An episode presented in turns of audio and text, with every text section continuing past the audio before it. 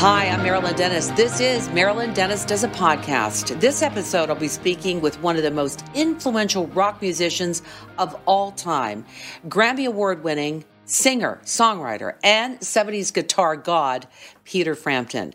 Peter has just released a book about his life and career called do You Feel Like I Do? Sound familiar? What a great song. We're going to talk with Peter about some of the amazing stories that he writes about, from his very first guitar to his early music in bands like The Herd and Humble Pie, to reaching such great heights with his solo career and that unbelievable album from 1976, Frampton Comes Alive, which gave us hits like Baby I Love Your Way, Show Me the Way, and Do You Feel Like I Do? Wow, that just goes back and gives so many people great memories. Wow, that echoes the title of the book. Peter also shares what it was like collaborating with his musical inspirations like George Harrison and David Bowie, and how it took his battle with a degenerative muscle disease to write his life story. It is an honor to say, okay, let's talk with Peter Frampton. Let's do it right now. Hi, Peter. How are you? I'm great. I'm so happy to talk to you. You are the soundtrack of high school and my beginnings at university. And I just, I cannot believe I've talked to some of my DJ friends from back in the day and I said, I get to talk to Peter Frampton. Okay. That's a thrill. Big thrill. Oh, well, I miss being up in Canada and um, seeing all you folks. I saw you a little bit in um, on the f- finale tour, but uh, obviously yeah. with the the virus now, everything's uh, gone the other way. I know they have. Well, listen, uh, first of all, I want to say uh, your pandemic has been interesting. I hear you're a Frampa now. I, I am Frampa. I got named by my uh, my uh, my daughter. Uh, yes, so she had the baby. Uh, um, my daughter's name is Jade, and she had the baby April sixth in Manhattan at the peak of the first peak there, mm. and which was a nightmare. But um, I'm hopefully going up to see for her for the first time in November. But uh, it's kind of peaking again, so I'm, I'm know, crossing my fingers I can go. Yeah. Well, welcome to the club because I've got a 16 month old granddaughter and it, it's just so much joy. And I hope you, you get there sooner and uh, be able to hold her. She's beautiful. What a beautiful daughter. And what oh, a beautiful you. baby uh, granddaughter. Um, okay, Peter, amazing story. Uh, let's get it all started with your love for playing the guitar. Tell about tell everybody about your first guitar, and then we're going to talk to about your mother's broom handle on the ceiling? well, I, my first instrument was a um, a banjolele. A, um, it was a banjo shaped tiny ukulele, and um, so I, I, I pretty much learned how to play that and a few songs my dad had, had taught me when we found this instrument in the um, from my grandmother's um, attic, basically, and um, right. And then when I was um, that Christmas, um, uh, I asked Santa for a guitar, and I got this uh, guitar that turned up in my room at three thirty in the morning. My dad was trying to get my my brother still believed in Santa. so anyway, yeah, I caught him, and I said, "You're Santa, aren't you?" No, I knew he was, but um, I I quickly got up at three thirty in the morning and um, realized that I didn't know how to tune the bottom two strings because I was only used to a four string with the ukulele banjolele tuning. And um, right, right. so I rushed back into his room and I said, "Okay, tune the bottom two strings, please, so I can play." And he said, "It's three thirty in the morning." I said, "Well." You only got it to me at three o'clock. You know, I haven't had time. So, anyway, um, yeah, that was the beginning, and I haven't put one down since. You know, but and my, it's you, amazing you, that you know you got matched up with the right with the right uh, instrument, which is a miracle in itself, don't you think? Well, I I think so. Um, I mean, if the truth were known, um, um, I, I, have short fingers uh, compared compared to most guitar players, and unfortunately, that you know, I realized when I started playing piano that I couldn't reach as far as everybody else could, that octave plus, you know. And um, mm. then thank goodness, mm-hmm. thank goodness, I, I, realized, well, I'm glad I didn't know this when I first started playing guitar too, because my music right, teacher right. would probably have looked at my hands and gone, piccolo for you, Frampton. So, um, you know, but uh, yeah, it's, it's been uh, an incredible, uh, you were talking about my grandmother, uh, my mother, um, I would come in from school, would just shout hello, run up the stairs to my room, um, and start playing guitar. And then I might come down for the meal, I might not. And then at a certain time, my mother would go into the larder um, and and take a broom hand, a broom, and bang because my my room was right underneath the larder, and she would bang on the ceiling. That's it. Cut it. Cut it. That's enough. go to bed. so uh, that was it. But uh, that was pretty much every day. Oh my gosh. Well, that's the love of an instrument and the love of what you do, racing home to, to do that. Now, let's go to your early teens. Uh, you were invited on a tour with a band called The Herd. My, like, I mean, first of all, how old were you to tell everybody? And what did your parents think of that? I think I was not quite 16 when they when I first played with them for the summer. Maybe I just turned 16, and um, uh, they asked me to fill in because they were uh, changing personnel at the time. And by the end of the summer, mm-hmm. um, uh, they sort of had a resorting of, of the of the band members, and I ended going from uh, rhythm player to um, uh, to lead guitar player, which was my default right. desired position. And um, uh, so uh, that that was uh, right at the end of the summer, and I was supposed to be, go back to school um, to go, mm. you know, go in the fifth, uh, uh, the sixth form, and, and get my A level exams and everything. And that's when the herd asked me, "Would you? What do you think about joining the band for, you know, turning professional?" And so I said, Oh, that's a tough one with my mom and dad. so I went home, and my father's a teacher. So, art teacher, right. phenomenal artist he was. And um, so I knew it was going to be tough with dad. So I, uh, I approached mum first. And uh, ah. she said, ah. she said, she winked at me and said, leave it with me. so I joined the herd. I love that. I love that. And there's such great stories about that. And then we move on to one of the first super groups, Humble Pie. I remember that group. Uh, and and that that's that's amazing. Uh, they so you charted on the British charts with Humble Pie. How was mm-hmm. that experience for you? Um, well, it was the perfect band for me. Um, I had seen Steve Marriott and the, uh, in the Small Faces uh, ever since I first saw them on our show in, in England at the time was Ready Steady Go, and they played live, and they did their very first um, single that was a hit anyway. Um, what you going to do about it? And I was mesmerized as I was with my school chum David Bowie by watching by watching Steve Marriott, yeah. and he had so much in in the in his little finger. He had so much charisma and and bravado in his performance. And I just thought, I want to play guitar with him, you know, and that was years before, mm-hmm. that was before the herd even. So, you know, it was uh, a, a, wonderful thing. Uh, I got to play with the Small Faces live and on record. And um, we, uh, after we had just done a, an album for the French uh, Johnny Hallyday, um, in, in Paris. We'd gone to Paris with Glyn Johns, the engineer producer, and we came back um, after the sessions, and uh, I got a call. I was actually at Glyn Johns' house listening to the latest band he'd uh, just recorded and mixed in 10 days was Led Zeppelin 1. It was a pretty good record to listen to. and then the phone rings halfway through. Yeah. yeah. So the phone rings yeah. and Glyn says, it's for you. It's Steve. I said, Oh, really? I just left him in Paris. And he was, he'd just done his last gig in London, he said. He said, I've just done my last gig and uh, um, I'm leaving the Small Faces and, and I want to join your band because he'd convinced me that he could get help me get a band together.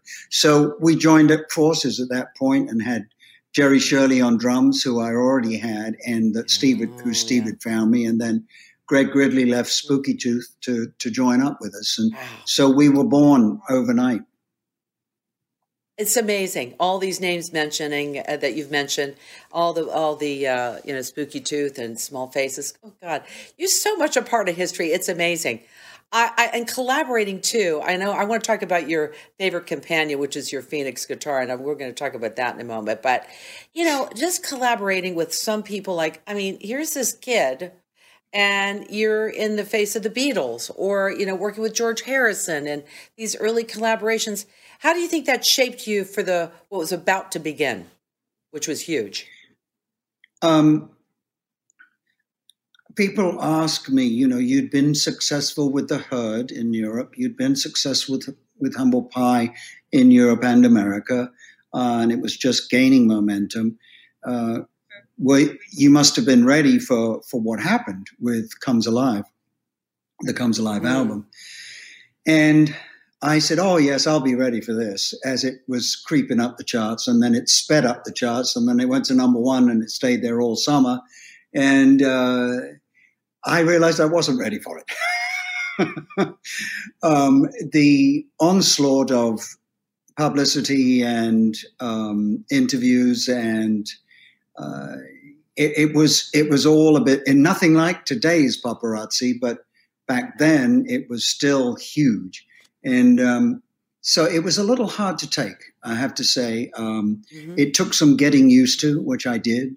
I sort of thought I was the bee's knees for about five minutes, and then and then realized through my my dear parents brought me down to ground, and um, yeah and they I'm lucky to I'm lucky to have them. Was lucky to have them, obviously, and um, realized that I'm you know I'm this guy that uh, just does something that you put others on a pedestal for because I've just yeah written these songs and and put this album out that's everybody seems to want at this moment. So it's um, it's a heady experience to say the least.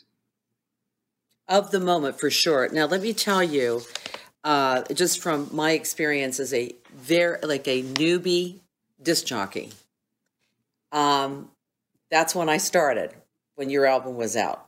Okay Oh. so that that was fantastic all right? And so the other thing is everybody had that album.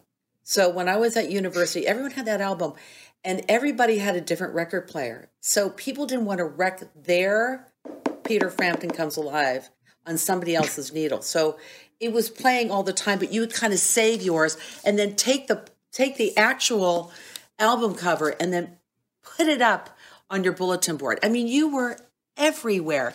And I read where you were very excited about hearing your songs on the radio, but then you felt like, wait a minute, it's too much now. Did you actually feel that way?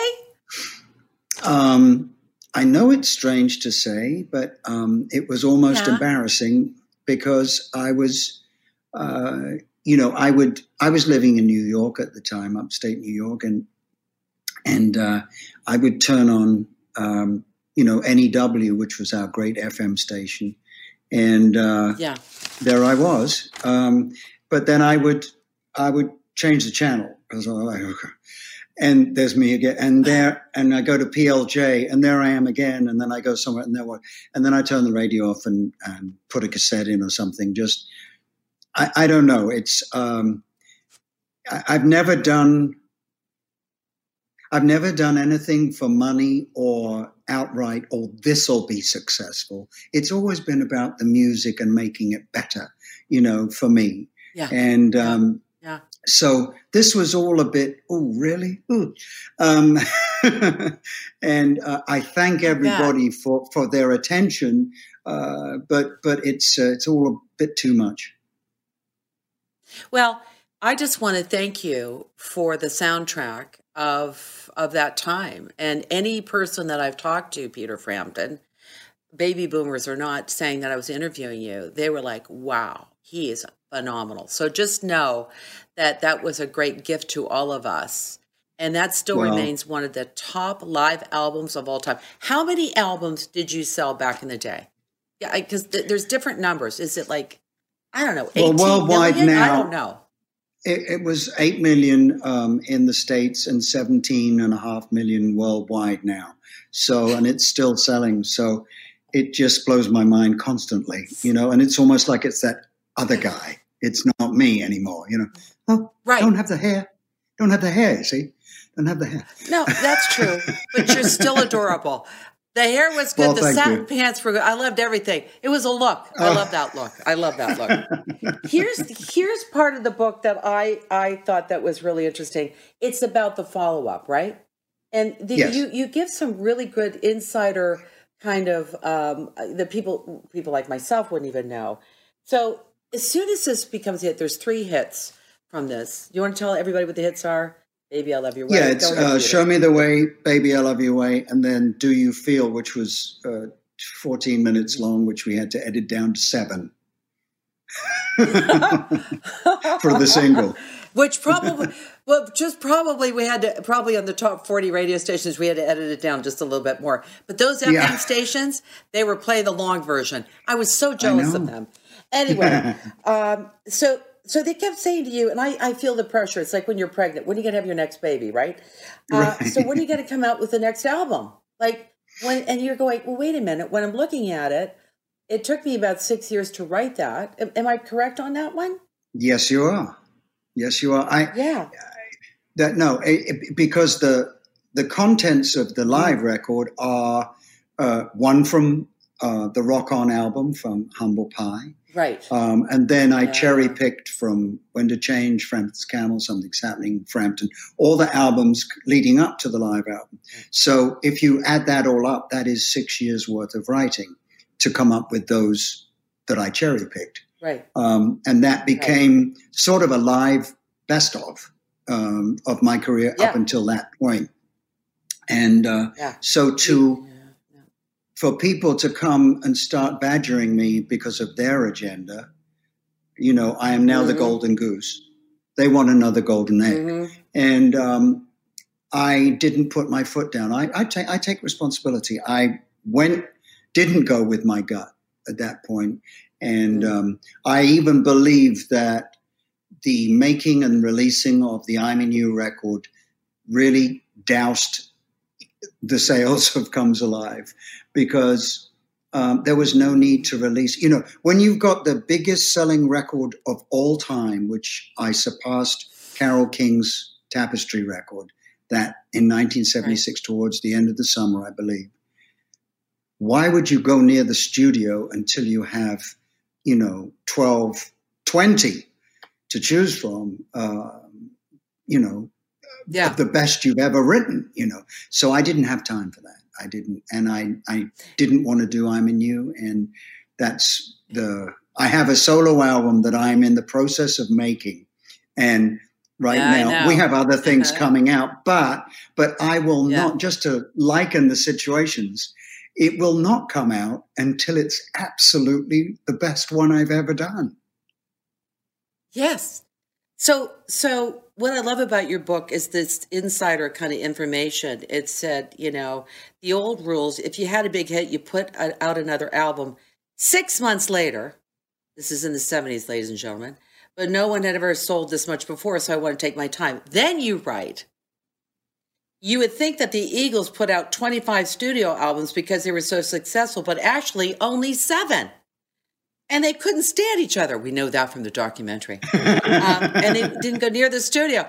And I thought, you know, yeah. So, you know, but that's youth and that's being in this phenomenal ride that you were in, this journey that you were in. And and it, it's very interesting to see how you share the ups and downs. And also you you you were doing drugs, doing the alcohol, kind of making yourself feel a little bit better, I would guess. Am I right on that?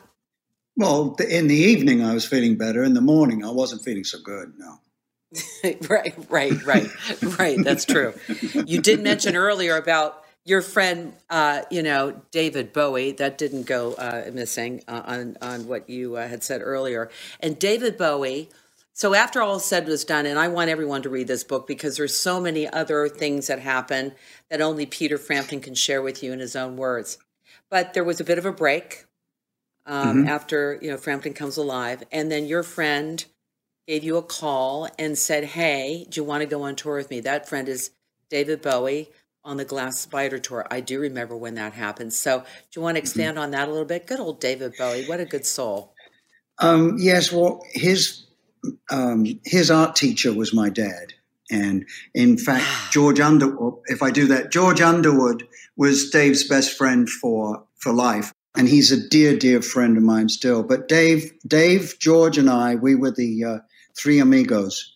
And um, I made a beeline for Dave as soon as I um, went to the school because I'd seen him play in a band already and um, playing sax and singing. Mm-hmm. And so my dad let us bring guitars to school and uh, hid them in his office. And then at lunchtime, we got them out and sat on the stairs, big stone stairs, and had this wonderful echo. And they would teach me um, Buddy Holly songs and Eddie Cochran songs, and I'd show them some shadows. Yeah. And um, so it started then. But Dave was uh, my friend for his entire life, and and he would always pop up, and we'd go out for dinner, or he'd invite me to something, and and we'd catch up. And um, so uh, it wasn't. It, it, was a wonderful call from Dave, um, uh, and I wasn't surprised to hear from him. But I was surprised he wanted right. me to record with him and then go on the on the road.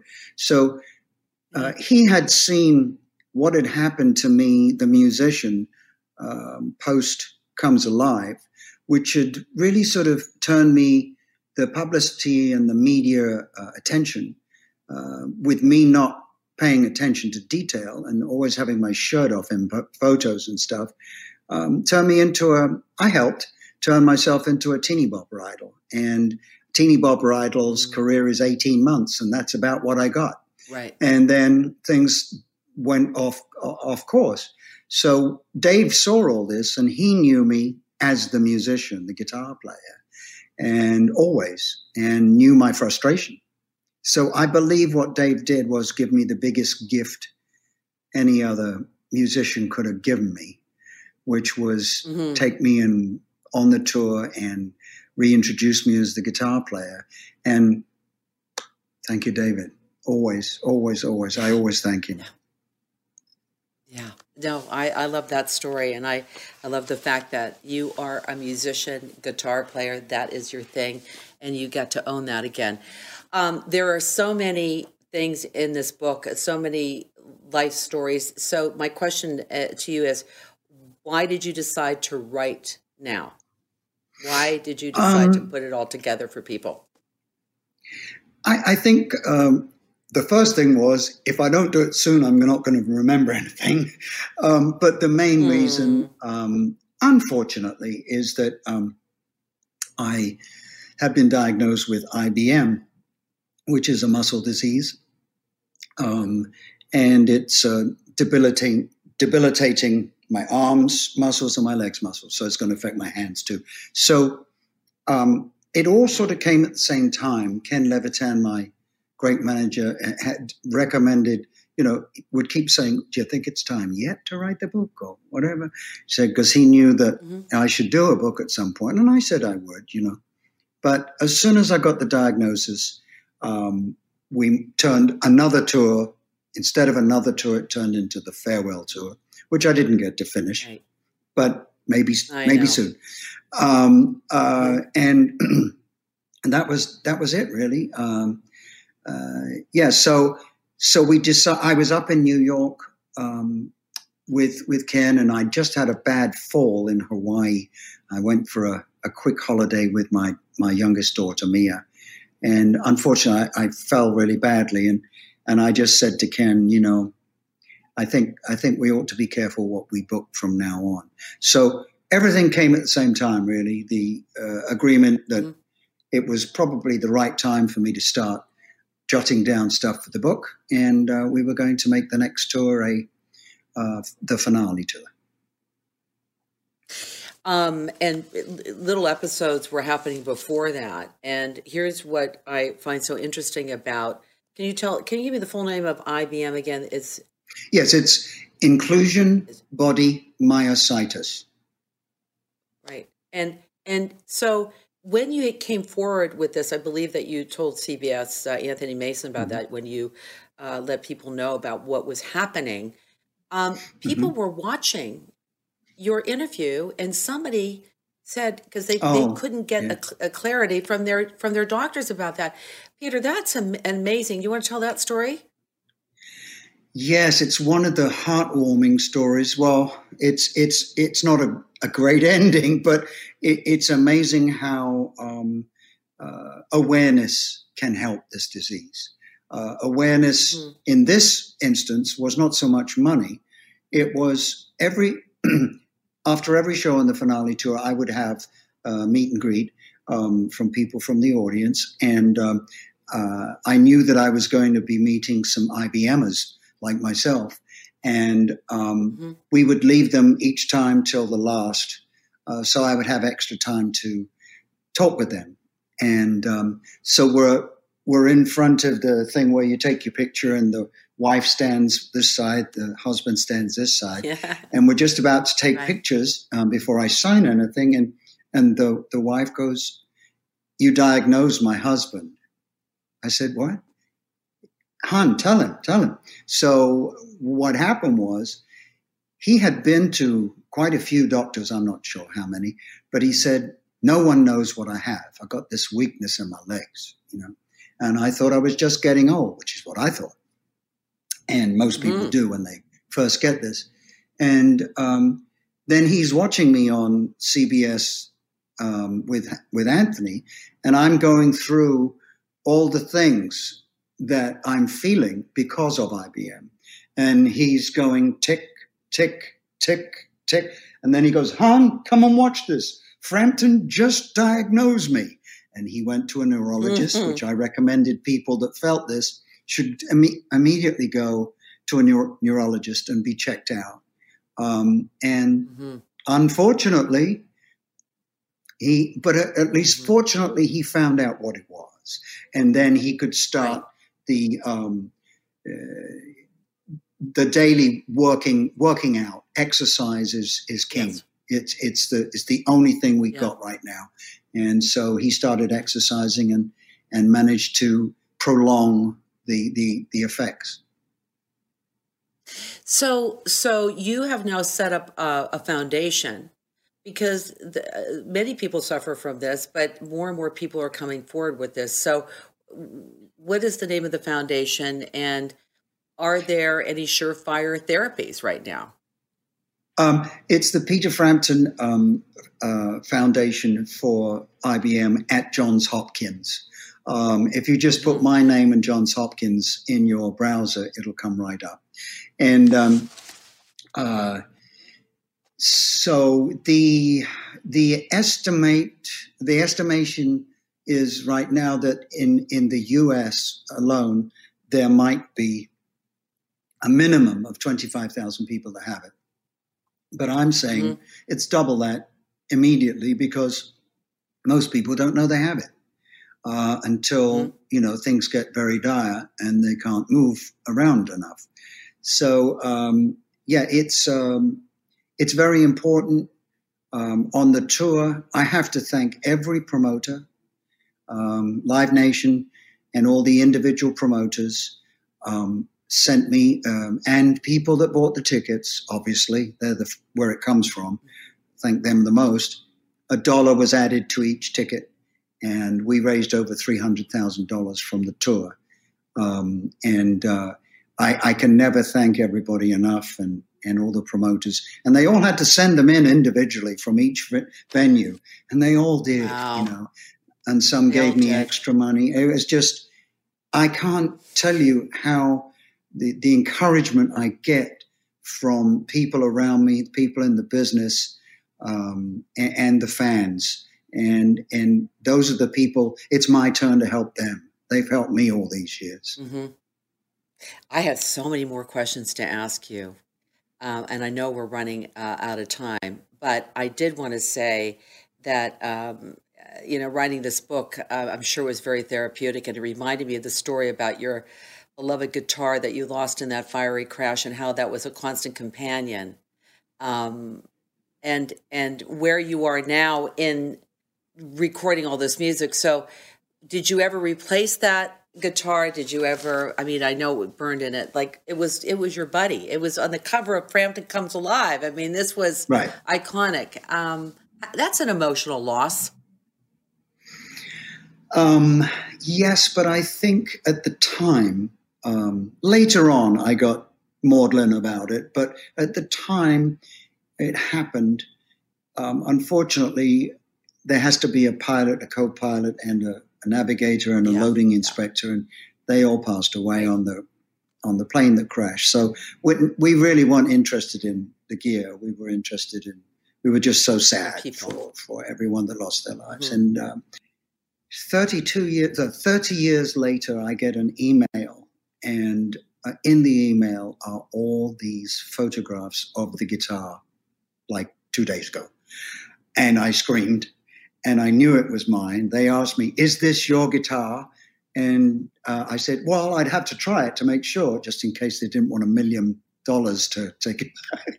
right. to get it back. Yeah. So, right. uh, anyway, long story short, yeah. long, yes, long story short, I'd ended up on an island off the coast of um, Venezuela. We our last gig where the plane crash was Caracas, and um, so it, it, was on the island of Curacao. And in the end, the uh, it was found by a luthier, and he didn't want to pay the ransom for it, which was only five thousand um, dollars. So he got the minister of tourism for Curacao to, so the island bought stolen merchandise, and so I couldn't take them to court. no, I wasn't going to take anybody to court anyway. I just wanted yeah. the thing back, you know. So in the yeah. end, another two years went by, and um, they come up, the two of them, the luthier and the minister of tourism from Curacao, come up to New uh, to um, Nashville, and we filmed the whole thing. It's there's a little ten minute film on YouTube of getting it back, mm-hmm. which is so so cool to watch. Um, and there it was. I got it back, and unbelievable. Cool story. Okay, what is next for you, Peter Frampton? Um, because I know that there's some new music, and I I know you've been recording madly in Nashville. I've seen some highlights from. I'm, I'm keeping my eye on you. So when, where, how? I know it has to be. I know you're a perfectionist. So what's next, and when? Well, there's a, a new album coming out, um, uh, hopefully April ish. Um, and uh, there's three albums in the can, well, two and a half albums in the can. We released the blues album, wow. All Blues, and um, we were very lucky with the success of that. That was wonderful. Number one blues album for 17 weeks, so it was that was pretty cool. Um, uh, and now we have i'm releasing um it'll be an instrumental record again because i've had luck with those in the past. And um you so you have. um, Grammy. So, yeah. Yeah. This one's yeah, of yeah. All, all my favorite covers uh, of, of various different artists that I, I really love and tracks that i love. And uh, because I wanted to record as quickly as possible and didn't have to write anything, um, that is, I've saved that for my solo record, which will be out as we said, when it's ready. When it's ready, and I'll be waiting for that. uh, you know, I hope that you and I can talk again. Do you think we can do that in the new year? I would love to. This has been enjoyable, very enjoyable. This isn't like an interview. It's so much. Yeah, it's like talk with the that that guy that I used to talk to you on your post for going, God, I love your music. Now I get to talk to you in person, and how special is that? This is such a great read, and I'm so glad that you did it, and I'm so glad new music's coming out.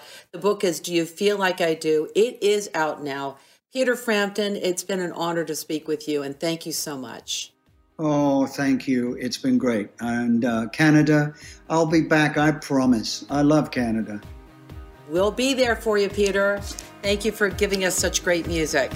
Have a great day and stay healthy. I hope everything goes well. Thank you, and you too.